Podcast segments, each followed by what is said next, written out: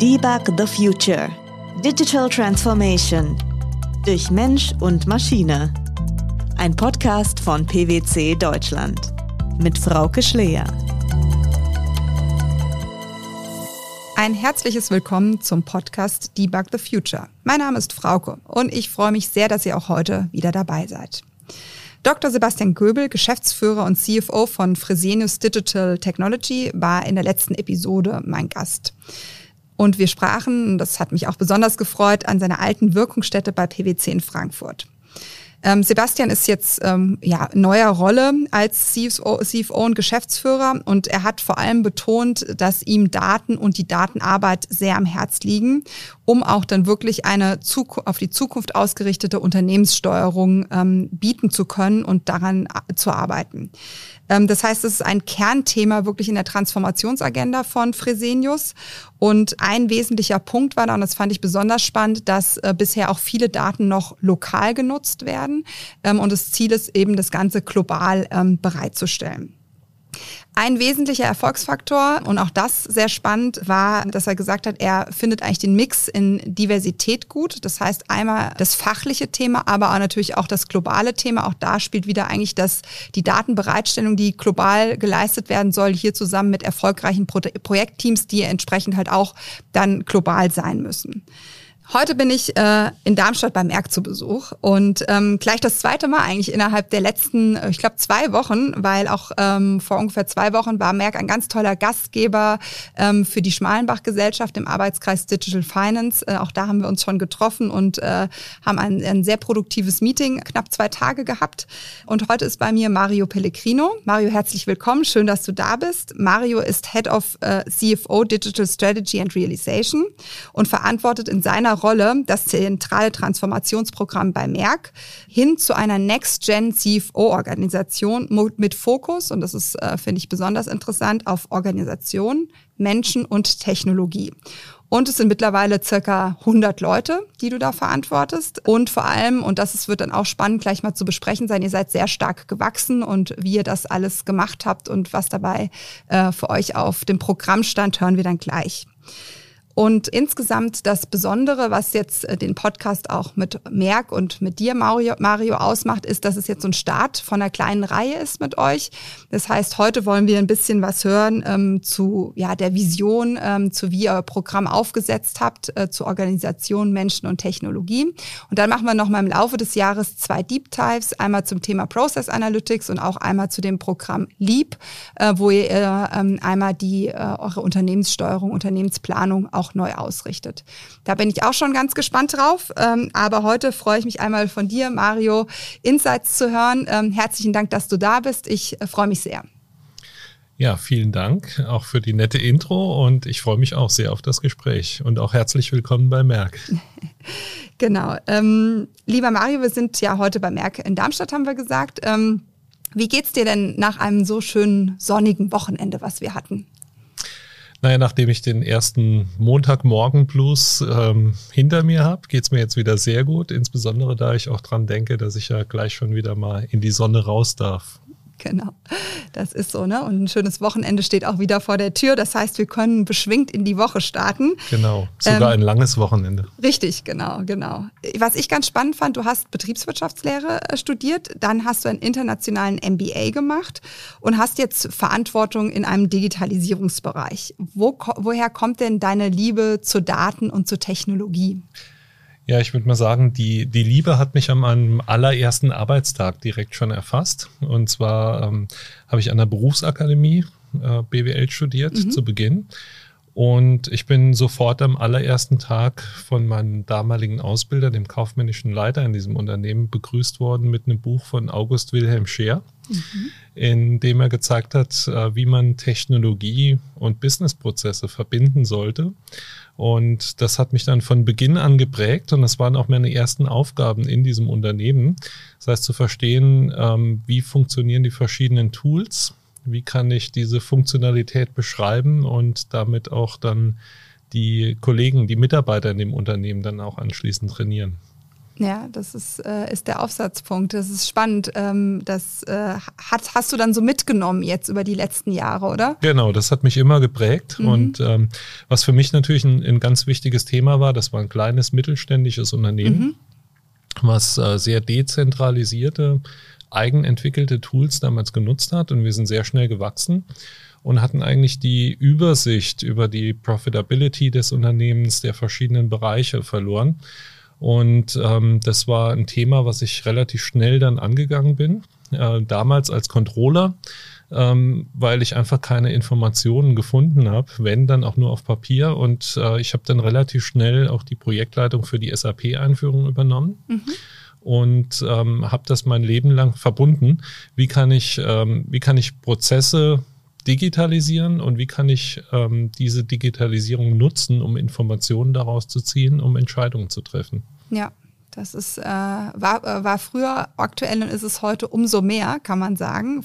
Sehr spannend, dass du schon ähm, das so früh mitgenommen hast. Deshalb vielleicht auch eine Frage ähm, zum, zum aktuellen Job. Ähm, also Head of CFO Digital Strategy and Realization. Wie lange machst du das schon? Also wenn man es genau nimmt, mache ich das schon so circa dreieinhalb Jahre. Mhm. Das hat angefangen ursprünglich mit äh, einem Strategy-Programm für unseren CFO, in dem es darum ging, unsere Organisation zu analysieren und zu prüfen, wie kann unsere Organisation äh, Next Gen werden, datengetriebener werden. Und dabei haben wir natürlich auch äh, Systeme, Prozessen, Prozesse, Datenstrukturen analysiert und haben natürlich auch gesehen, dass wir da eigentlich Handlungsbedarf haben. Mhm. Und das heißt, das hat sich relativ schnell herauskristallisiert als das Core-Thema, das wir auch weiterführen wollten und haben daraus dann unsere Abteilung dann aufgebaut. Mhm. Also schon eine ganze Zeit, was ich mich gefragt habe, auch so, ich habe jetzt ja Merck auch ein bisschen besser kennenlernen dürfen. Ähm, was motiviert dich persönlich denn jeden Tag aufs Neue, wenn du zu Merck kommst? Naja, mich motiviert immer noch ähm, das gleiche Thema wie am ersten Tag, wie mhm. gesagt, meiner Karriere. Das heißt, für mich ist es unheimlich interessant zu verstehen, wie können wir unseren Kollegen im Controlling, in Treasury, aber auch dann letztendlich im Business helfen, mhm. unser Business besser zu verstehen, unser Business besser zu steuern. Und da hilft natürlich Technologie immens. Und mittlerweile ist es auch so, dass man natürlich Technologie, Businessprozesse, Analysen gar nicht mehr voneinander trennen kann. Und äh, das ist das, was mich wirklich täglich motiviert, diese Suche nach dieser kontinuierlichen Verbesserung und diese Suche nach den, nach den Tools, nach den Prozessen, mit denen wir wirklich Insights generieren können. Und ich glaube, das ist, was unser ganzes Team auch ähm, ja, ständig motiviert, weiterzumachen und weiter zu suchen. Ja, das ist schön. Ähm, bringt mich auch so ein bisschen auf unsere Arbeit beim Arbeitskreis Digital Finance. Auch da beschäftigen wir uns ja auch ähm, mit der auf die Zukunft ausgerichtete Finanzfunktion. Geht es natürlich viel auch um Daten und Technologie. Ähm, wie lange bist du schon im Arbeitskreis dabei und äh, ja, was, was schätzt du am Arbeitskreis? Mhm. Also im Arbeitskreis Digital Finance bin ich seit circa dreieinhalb Jahren, seit mhm. ich diesen Job mache. Davor war ich auch im Arbeitskreis, Arbeitskreis Shared Services mit ah, organisiert. Ah, genau, und äh, was ich natürlich an unserem Arbeitskreis schätze, ist ähm, der unkomplizierte, informelle Austausch auch, indem wir uns gegenseitig inspirieren mit äh, Themen, mit Technologien und ähm, auf der anderen Seite natürlich auch der Austausch zwischen Akademie und, ähm, und Unternehmen und der pra Unternehmenspraxis, so dass wir auch ständig natürlich immer wieder uns fragen, wie können wir uns weiterentwickeln, ähm, welche Technologien können wir für verschiedene Fragestellungen auch dann wirklich anwenden. Natürlich auch die Frage, wie können wir uns über Lessons Learned austauschen mhm. und letztendlich auch die Frage, wie können wir die nächste Generation heranführen. Ähm, das finde ich auch besonders interessant am Arbeitskreis. Das heißt, dass wir Studenten sofort in die Projekte integrieren können als ähm, während ihrer Masterarbeit, während ja. ihrer Doktorarbeit und so natürlich auch junge Talente und ihr Wissen auf der einen Seite nutzen können, aber ihnen natürlich auch eine Chance geben können, in den Berufsalltag einzusteigen.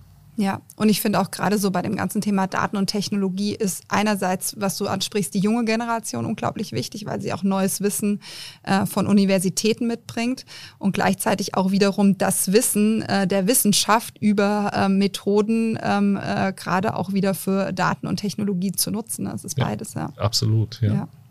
Ja, nee, mir macht es auch mal sehr viel Spaß.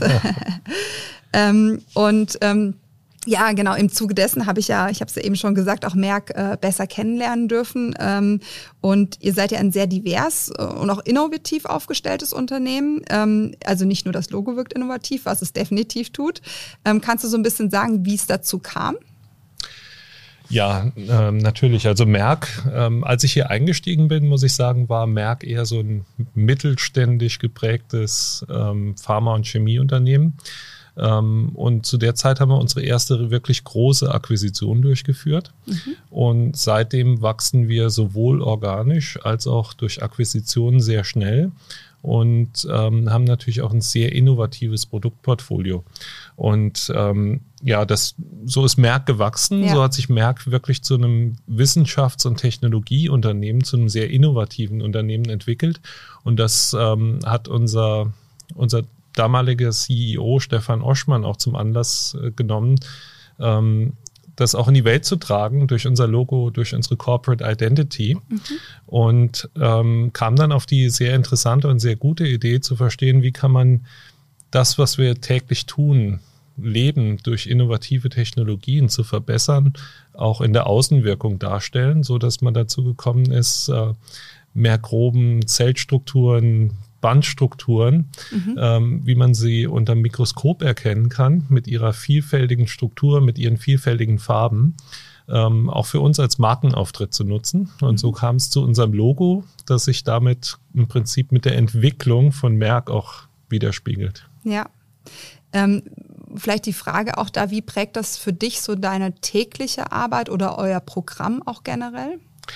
Also ich würde sagen, das ist äh, für jeden Mitarbeiter, hoffe ich, auch eine, eine Inspiration täglich, mhm. äh, mit der man sich mit dem Unternehmen verbindet, natürlich mit dem Unternehmen identifiziert, aber auch das Ganze zum Anlass nimmt, ähm, auch selbst quasi forschend tätig zu werden ja. und natürlich auch zu versuchen, wie können wir das Leben letztendlich unserer, unserer Kunden, der Patienten verbessern, aber wie können wir natürlich auch das Leben unserer Mitarbeiter verbessern. Mhm. Ja, sehr schönes Bild. Ähm, haben wir ein bisschen was über, über dich und, und Merck auch gelernt. Ähm, kommen wir nur zum bisschen inhaltlicheren Teil, wie ihr Mensch und Technologie beziehungsweise Maschine in Anführungszeichen bei Merck zusammenbringt. Vielleicht die Frage erstmal zum Einstieg. Ähm, wie darf ich mir oder aber vor allem unsere Zuhörerinnen und Zuhörer deinen Bereich konkret vorstellen? Mhm. Also wir versuchen uns als Nukleus der Agilität natürlich auch hier zu verstehen und entsprechend aufzubauen. Das heißt, unser Team versucht ähm, nicht nur in, in der Technologie, in den Prozessen Menschen zusammenzubringen, sondern wir machen, machen das auch wirklich in der täglichen Arbeit und bringen Kollegen ähm, aus den verschiedenen Funktionen im CFO-Bereich oder in den zentralen Funktionen der Merck-Gruppe insgesamt zusammen mit digitalen Experten, mit IT-Experten und äh, versuchen da wirklich so eine gemeinschaftliche Situation zu schaffen, in der wir versuchen auch gemeinsam ein Problem zu lösen. Mhm. Ähm, natürlich sollte das immer ein Business-Problem sein äh, und nicht irgendein Problem. Und das versuchen wir natürlich mit Technologie, mit Daten auch wirklich zu lösen und damit auch Data-Driven Decision-Making möglich zu machen. Ja. Wie seid ihr ähm, strukturiert ähm, als, äh, als äh, Programm innerhalb von Merck? Mhm. Also wir sind mittlerweile aus dem Programmstatus herausgegangen. Wir sind mhm. wirklich eine, ähm, ja, eine Institution geworden, würde mhm. ich mal sagen, in, in der Merck-Organisation. Und ähm, wir leiten es einmal von unserer Corporate Data Strategy ab. Das heißt, äh, wir haben eine Corporate Data Strategy definiert und aufgebaut, in, wir, in der wir mit ähm, vier Schwesterabteilungen sozusagen zusammenarbeiten. Ähm, einem Corporate Data Office, ähm, drei Sektor Data Offices, die Life Science, Healthcare und, ähm, und Electronics mhm. natürlich äh, vertreten und uns als Mehr Group Function Data Office. Ähm, in, dem wir zu, in, in diesem Verbund arbeiten wir zunächst mal in der Data Strategy zusammen. Und unser Team ist so aufgestellt, dass wir ein Agile Transformation Office haben das ähm, ja, uns alle coacht in, mhm. in der Frage, wie werden wir agiler, ähm, wie können wir unser Portfolio, unsere Budgets agiler managen, aber wie können wir auch unsere Initiativen, unsere Projekte agiler managen. Und dazu haben wir ein Team von digitalen Experten, ein Team von funktionalen Experten, die aus Controlling, aus Treasury, aus unserem Shared Service Bereich kommen.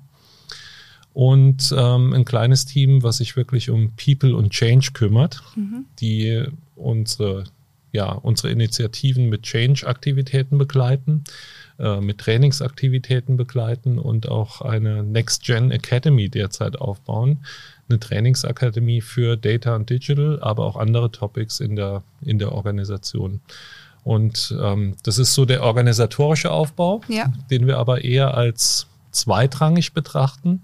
Was für uns führend ist in dem Aufbau, ist, wie bringen wir diese Leute alle zusammen in einer Initiative und wie bringen wir sie dann auch in dieser Initiative zusammen mit ihren wichtigsten Stakeholdern, mit denen sie Visionen entwerfen, ähm, Problemstellungen diskutieren und darauf basierend dann eine Lösung finden. Okay. Das heißt sozusagen, eure Rollenprofile reichen wirklich, wenn ich es jetzt so richtig aufgreife, von einem Data Engineer vermutlich, einem Data Analyst oder ähm, auch einem Data Scientist bis hin vermutlich auch einem Frontend Developer, der das zur Verfügung stellt. Und dann natürlich nochmal, das war jetzt eher so die, sag mal, Analytics-Seite, IT-Seite kann man sie auch nennen, bis hin dann zu den Business Stakeholdern, die die Fachseite auch mit abdecken. Genau. Und da sehen wir Controller, Buchhalter und so weiter, mhm. die da alle zusammenkommen und an den Initiativen arbeiten. Ja, spannend. Und ähm, was sind jetzt so, würdest du aus deiner Sicht sagen, so die zentralsten Projekte, die ihr derzeit macht?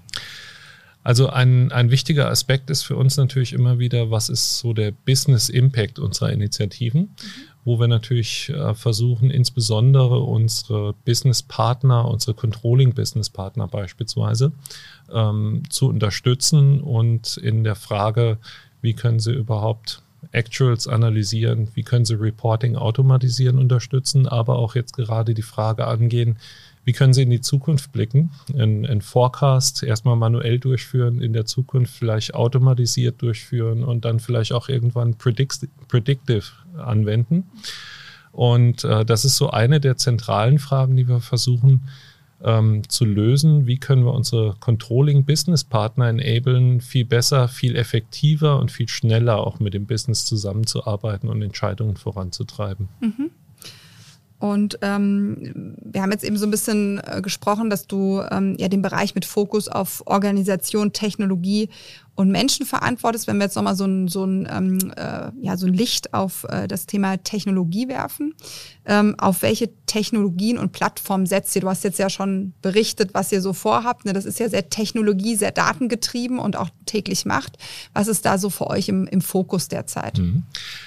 Also natürlich befinden wir uns in der Transformation. Das heißt, wir wechseln gerade viele Technologien mhm. von einer alten auf eine neue Technologie. Ja, das glaube ich, ja. Und ähm, insbesondere jetzt in, in der agilen Vorangehensweise ähm, wird das natürlich in, in ja, ein Übergang sein. Mhm. Und wir werden nicht jetzt den einen großen Go-Live haben, mit dem wir die Technologie wechseln. Aber wenn wir in die Zukunft schauen, was für uns die wichtigen Technologien sind, sind erstmal, um an der Basis Transfer Transparenz zu schaffen, setzen wir Process Mining ein. Mhm. Das heißt, wir versuchen natürlich zu analysieren, wo können wir unsere Prozesse verbessern, wie können wir auch da Daten nutzen, um Entscheidungen zur Prozessverbesserung heranzutreiben. Das hilft uns natürlich auch, unsere, äh, unsere Datenbasis, die Datenqualität zu verbessern. Ähm, darauf basierend ähm, beziehungsweise über allen ERPs, äh, die wir haben und die wir damit mit Process Mining analysieren, haben wir auch natürlich äh, Business Warehouse Anwendungen, insbesondere von der SAP mhm. im Einsatz, in denen wir Daten über unsere verschiedenen ERPs aggregieren. Und da muss man natürlich auch verstehen, äh, wir sind als Unternehmen sehr schnell durch Akquisitionen gewachsen. Das heißt, wir haben uns circa 40 verschiedene ERPs ähm, eingekauft ähm, die wir natürlich alle nochmal transformieren müssen. Aber in der Zwischenzeit haben wir da ein Business Warehouse drüber gesetzt, mit dem wir Datenaggregation betreiben, mit dem wir uns Data Assets auch aufbauen. Mhm. Ähm, weiterhin nutzen wir jetzt immer stärker SAP Analytics Cloud, mhm. um insbesondere ähm, Planungsprozesse über diese und, und natürlich auch Reporting-Prozesse über diese ähm, ja, über diese verschiedenen ERPs drüber zu setzen. Und immer dann, wenn es ähm, wirklich in Richtung Analytics, Predictive, Machine Learning geht, dann wollen wir in der Zukunft eine Kombination aus AWS und Palantir nutzen, mhm. um ähm, ja auch eine im Prinzip Analytics Workbench unseren Mitarbeitern anzubieten. Und äh, ich glaube, was für uns als Enabling Function oder Group Function auch nochmal extrem wichtig ist, die wir ja auf ähm, viele Daten aus Finance, Procurement und so weiter angewiesen sind, ist natürlich die Frage, wie können wir die Qualität dieser Daten prüfen, messen und wie können wir unseren Kollegen im Business auch Zugang zu diesen Daten verschaffen, wo für uns natürlich auch Data Catalogs ein ganz wichtiges Thema sind, ja. das wir in der Zukunft aufbauen wollen. Ja, hängt, ist, glaube ich, ein wichtiger Punkt. Da hängt alles so zusammen Richtung, wird ja viel auch diskutiert, Low-Code, No-Code, äh, Self-Service, BI, Self-Service Analytics. Aber dafür muss auch die Basis geschaffen werden. Ne? Die, die Datenbasis, die technologische Basis sind zwei unterschiedliche Dinge, die müssen noch zusammenspielen.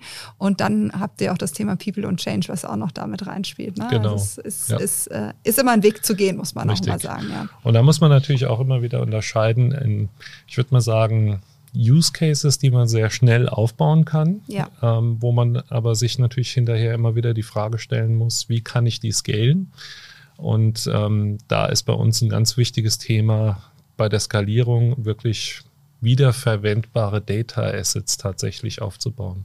Ja, das ist äh, äh, genau, ist glaube ich äh, sag mal, das mit das herausforderndste Thema am Ende. Ne? Das, wie kriege ich, also technologisch ja, aber vor allem dann auch, wie kriege ich die äh, Cases, die dann auch skalierbar sind, wirklich auch genutzt und mit hinreichend Commitment und ähm, Akzeptanz im Business verankert. Ne? Genau. Ist, ja. Und ähm, ja, insbesondere wenn man zum Beispiel an, an Themen denkt, wie unsere, wie Analysen unserer Produktstruktur, ja. äh, Margenanalysen, Make-or-Buy-Analysen beispielsweise, äh, muss man bedenken, wir haben irgendwo zwischen 300.000 und 500.000 verkaufsfähigen Produkten mhm. in unserem Portfolio, ähm, die über diese 30 bis 40 verschiedenen ERPs hergestellt werden und ähm, wo die Daten liegen. Ähm, das heißt, da ist es natürlich relativ einfach für ein einzelnes Produkt zum Beispiel so eine Margenanalyse durchzuführen. Das aber für diese 300 bis 500.000 zu machen, ist natürlich nochmal ein ganz anderer Aspekt. Und ähm, da müssen wir natürlich sehr diszipliniert an der Frage arbeiten, wie können wir diese Daten strukturieren, aggregieren und verfügbar machen. Ja, das äh, ist, ist die Basis, das stimmt, ja. Und du hast auch in einem von unseren Gesprächen auch erzählt, und ähm, das habe ich auch schon mitbekommen, dass ihr ähm, sehr agil arbeitet, ähm, in agilen Teams. Das macht ja eure Organisation noch mal größer von den 100 Leuten auf ein paar mehr, glaube ich, noch. Ähm, kannst du da noch ein bisschen was von der Organisationsform berichten? Wie seid ihr genau strukturiert da? Mhm. Also wie, wie eben schon gesagt, wir, wir haben natürlich jetzt bei uns direkt im Team ähm, diese vier Bereiche, Agile Transformation Office, unser Data Office mit den Digital Experts, unsere Functional Experts und unsere People und Change Kollegen. Und die machen natürlich immer den Core einer solchen Initiative aus. Aber die arbeiten natürlich mit hunderten Kollegen in, in den verschiedenen Fachbereichen zusammen. Ähm, wir setzen sehr viel auf Scrum bei vielen unseren Initiativen ähm, wo wir auch unsere Kollegen von der IT einbinden, von unserem ähm, Development-Bereich in der IT. Das heißt, das sind zwar Themen, die wir in den Funktionen drin haben und drin lassen, wo wir aber auf, auf der anderen Seite einem Product Owner natürlich auch immer wieder die, ähm, die Verantwortung geben, sich ein Team zusammenzustellen für sein jeweiliges Produkt und dieses Team dann natürlich auch zu managen und zum Erfolg zu führen für eine Initiative. Ja. Und warum ähm, sprecht ihr von Initiativen und nicht mehr Projekten? Ähm, gute Frage. Äh, wir, wir haben eigentlich ein paar sehr große Initiativen gestartet mhm. und wir wollten insbesondere von diesem reinen Projektgedanken weggehen und wir wollten auf einen Produktgedanken auch wirklich mhm. kommen und unsere Leute da auch gedanklich hin trainieren. Das heißt, ähm, wir, wir wollen nicht einfach ein Projekt durchführen und ich würde mal sagen, so eine Art ähm, Pflichtenheft einsammeln, Ja. ähm, dann daran arbeiten und irgendwann das Ganze wieder übergeben, sondern wir arbeiten in diesen Initiativen sehr eng mit, äh, mit den verschiedenen Bereichen zusammen, ziehen, beziehen die wirklich auch regelmäßig ein in der Frage, wie stellen wir so eine Vision für so ein Produkt auf, wie überprüfen wir regelmäßig, ob wir das auch wirklich erreichen, wie setzen wir uns dazwischen vierwöchentlich, quartärlich auch Ziele, um dahin zu kommen. Und wie können wir dann auch wirklich ein, ein vollständiges Produkt inklusive Training, inklusive Betreuung anschließend an die Organisation übergeben? Und wie schaffen wir auch die Strukturen, damit so ein Produkt anschließend auch am Leben erhalten wird? Ähm, das heißt, das ist für uns schon teilweise, sind das größere Initiativen, ähm, die wir dann auch wirklich mal anders bezeichnen wollten als so ein, ähm, so ein kurzes Projekt. Und äh, wir sehen ein paar Themen, bei denen wir auch sagen würden, die, die haben noch ein undefiniertes Ende, äh, mhm. wo wir noch gar nicht wissen, sind wir in ein, zwei oder vielleicht in drei Jahren mit so einer Initiative tatsächlich durch. Ja. Ja, ist ein, ein spannender Gedanke, ne? weil es geht ja um Assets, die er letztlich baut, die auch zukünftig genutzt werden sollen ne? und damit ja auch eine Transformation stattfindet und ähm, ist was anderes als ein Projekt, das man anfängt und vielleicht mit äh, einer Neustrukturierung oder ähnlichem endet. Ne? Genau. Ist, äh, ja. Ja, und ich glaube auch in dem Transformationsgedanken sollten wir auch nicht vergessen, dass damit ja auch ein, eine Transformation in der Arbeitsweise im Prinzip der, der verschiedenen Bereiche einhergeht. Mhm. Das heißt, wir schaffen nicht einfach nur ein neues IT-Tool, sondern wir verändern wirklich auch die Art, wie unsere Kollegen in den verschiedenen Funktionen dann in Zukunft arbeiten werden. Ja, damit hast du sehr schön übergeleitet. Wir haben ja schon über die Organisation und die Technologie äh, gesprochen, über den Mensch. Ne? Das ist ja sozusagen die dritte Komponente, die du verantwortest. Äh, wie würdest du sagen, äh, vielleicht mal so formuliert, wie nehmt ihr die Menschen mit? Ne? Also sowohl die Menschen vielleicht in eurem Bereich, aber auch die Menschen außerhalb ähm, eures äh, Kernteams. Ich würde mal sagen, das ist fast sogar die schwierigste Frage von allen. Ähm, wir haben es natürlich geschafft, die Kollegen, die wir uns in unser Team reingezogen haben, äh, sehr gut mitzunehmen. Ähm, das war auch ein wichtiger Aspekt für die, für die Gründung unseres Teams, ähm, dass wir in der Vergangenheit Projekte auch immer mit, ähm, mit einer gewissen, ja, mit einem gewissen Anteil von Zeit äh, von einem Mitarbeiter durchgeführt werden mhm. haben. Das heißt, die, die Kollegen waren immer natürlich in ihrer operativen Arbeit verhaftet und so ein Projekt war eine Nebentätigkeit. Und da haben wir natürlich ähm, insbesondere mit den Kollegen, die wir aus den Funktionen in unser Team reingeholt haben, ihnen auch die Möglichkeit gegeben, jetzt sich wirklich mal 100 Prozent auf so ein Thema zu konzentrieren und das umzusetzen. Allerdings sind wir natürlich auch immer noch weiterhin auf die Zusammenarbeit mit den verschiedenen Bereichen angewiesen, beziehungsweise ähm, wir fordern uns diese sehr stark ein, um auch ein Produkt zu erarbeiten, mit dem hinterher auch ein Bereich, eine Funktion auch arbeiten kann und insbesondere auch arbeiten möchte. Ja. Und das ist natürlich für uns das schwierigste Thema, ähm, den, den Kollegen eine gewisse Motivation, eine regelmäßige Motivation abzuverlangen, insbesondere dadurch, dass wir am Anfang natürlich sehr viele Daten strukturiert haben. Ähm, diese Datenstrukturen mit ihnen abgestimmt haben, sie da auch immer wirklich motiviert drin zu halten, wo sie am Anfang vielleicht noch nicht unbedingt einen Use Case, eine neue App gesehen haben. Ja. Ähm, das heißt, das ist für uns so das schwierigste Thema. Wie nehmen wir die, die, den Rest der Organisation natürlich auch mit?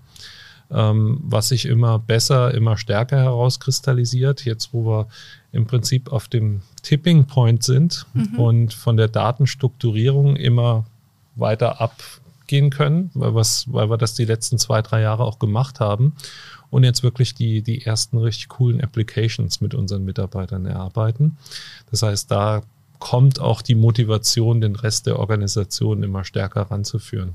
Ja, das äh, finde ich sehr interessant, dass ihr, ne, ich weiß ja auch, dass ihr ähm, lange an dem ganzen Thema Data Strategy auch gearbeitet hast. Das äh, ist ja letztlich auch die Datengrundlage, die du jetzt auch mit beschreibst. Und ähm, den Fokus da auch entsprechend drauf gelegt habt. Und das sozusagen war für euch dann letztlich auch die Grundlage, um diese Analytics-Applications ähm, zu bauen am Ende. Ne? Das war auch die Motivation vermutlich, vermutlich erstmal da, den Fokus so zu setzen.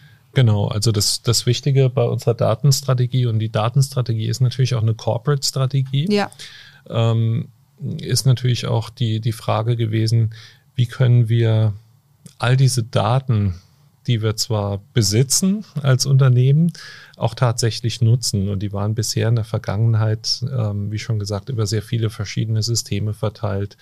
Es gab äh, Systembrüche, Systeminterfaces. Es gab aber natürlich auch die Frage, wer gibt diese Daten frei? Können wir Data Democratization in einem Unternehmen wie unseren, das ja auch teilweise in sehr regulierten Märkten unterwegs ja. ist, unterwegs ist, ähm, können wir das wirklich umsetzen?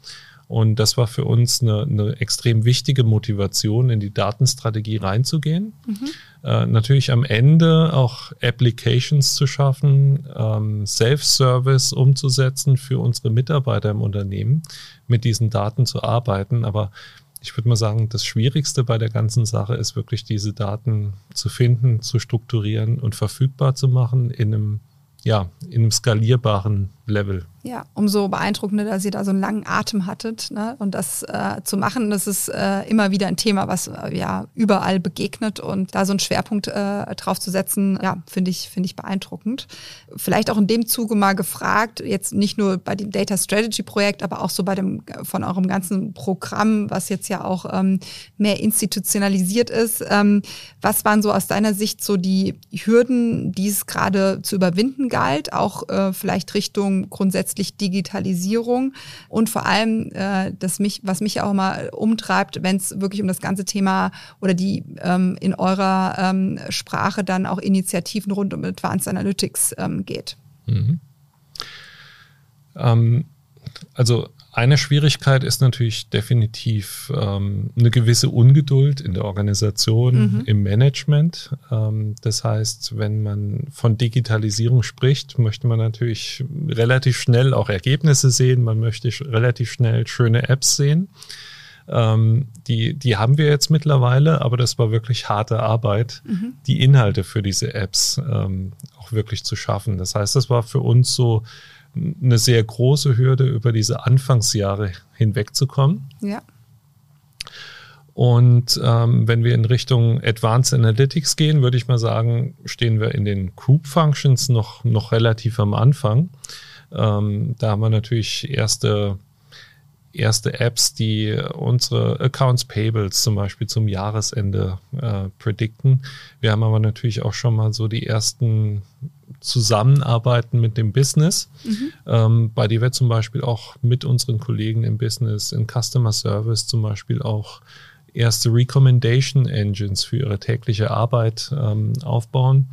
Und was natürlich das, das große Ziel, insbesondere für uns in der, in den Group Functions, insbesondere auch im Controlling ist, ist natürlich auch die Frage, wie können wir unsere Profitability, unsere Financials in der Zukunft auch forecasten und das immer weiter automatisieren und natürlich dann irgendwann predikten. Aber da würde ich mal sagen, sind wir noch ein, zwei Jahre davon entfernt, um das wirklich im Detail umsetzen zu können. Ähm, was wir sehen können, ist, dass unsere Kollegen im Business natürlich auch äh, in dem Business-Sektor Data Offices auch an vielen Predictive Apps arbeiten und da natürlich auch schon würde mal sagen, in einem, in einem kleineren Umfang, mhm. aber schon auch ein gutes Stück weitergekommen sind. Ja, das ist ja auch schön, kann man sich auch gegenseitig bereichern an der Stelle, ja. genau. Ähm, also würdest du sagen, so ne, dass der, der lange Atem war wichtig, auch der Fokus auf die Daten, um auch das, ähm, das äh, Thema, also die, diese anfänglichen Hürden auch zu überwinden und einfach da auch dran zu bleiben. Ne? Ja, definitiv. Und mhm. ich würde mal sagen, es ist ähm, in, in unserer Umgebung. Ich denke, da hat jedes, jedes Unternehmen unterschiedliche ähm, unterschiedliche Hürden. Aber in unserer Umgebung war wirklich das ganze Thema ähm, Datenstrukturierung in, in ne, eine der größten Hürden, denn ich glaube, es ist relativ einfach, relativ schnell so einen kleinen Use Case zu schaffen, ähm, den aber wirklich auf ein Enterprise-Level zu bringen. Das ist, würde ich mal sagen, the art of the possible. Ja, und ich finde auch in jedem äh, Analytics-Projekt ist äh, dieser Data Engineering-Part, der ja immer am Anfang steht, völlig unterschätzt. Ja. Also es, es, ist tatsächlich so, also immer wieder ähm, nimmt man sich da zu wenig Zeit, äh, was am Ende dann viel Zeit kostet. Das ist schade, ne? aber das ist, äh, ist häufig so. Also von daher, ähm, genau, ist es, glaube ich. Genau. Ähm, glaubst du, dass vielleicht mal so die Richtung, glaubst du, dass es in der Zukunft besser wird? Also habt ihr jetzt so eine Ausgangsbasis, dass du sagst, so jetzt ist sie erstmal da, wir, wir kennen das Thema, wir arbeiten daran?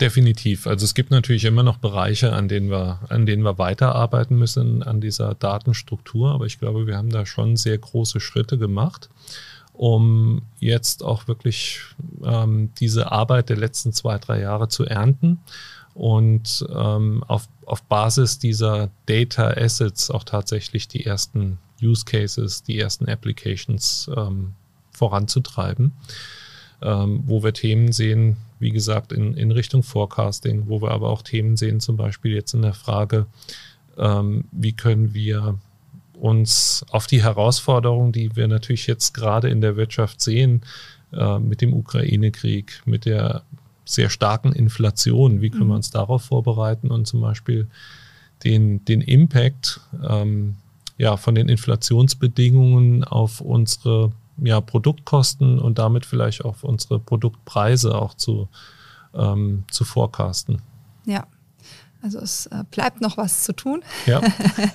was ja auch immer gut ist. Ähm, und äh, wir kommen auch jetzt langsam zum, zum Abschluss von dem Podcast. Ähm, äh, zum Abschluss stelle ich wie immer eine Forecast-Frage und Mario, es könnte nicht besser sein als heute. Mario hat nämlich zwei Staatsangehörigkeiten, einmal die deutsche und die italienische und morgen spielt Deutschland gegen Italien. Das heißt, äh, ähm, darf ich natürlich deinen Tipp abfragen. Was tippst du bei dem Spiel? Wow, die Frage habe ich befürchtet. Ähm, da schlagen natürlich zwei Herzen in meiner Brust und normalerweise halte ich mich ähm, so meinem Freundeskreis an solchen Tagen immer sehr zurück und ähm, lächle dann, egal wie das Spiel ausgeht. Ähm, ich würde mal sagen, heute beantworte ich die Frage mit, ähm, ja, mit einem Forecast, äh, der auf einer Statistik basiert. Und ähm, die Statistik sagt A, dass Italien schon wesentlich öfter gewonnen hat ähm, dass die letzten beiden Spiele unentschieden ausgegangen sind. Das drittletzte Spiel, soweit ich weiß, sogar Deutschland gewonnen hat. Also müsste jetzt Italien noch mal dran sein und ich würde auf ein 2-1 für Italien tippen. Ich bin gespannt. genau, wir werden die Auflösung auch dann schon wissen, wenn der Podcast gespielt wird. Also wird man auch sehen, wie gut du als Forecaster warst.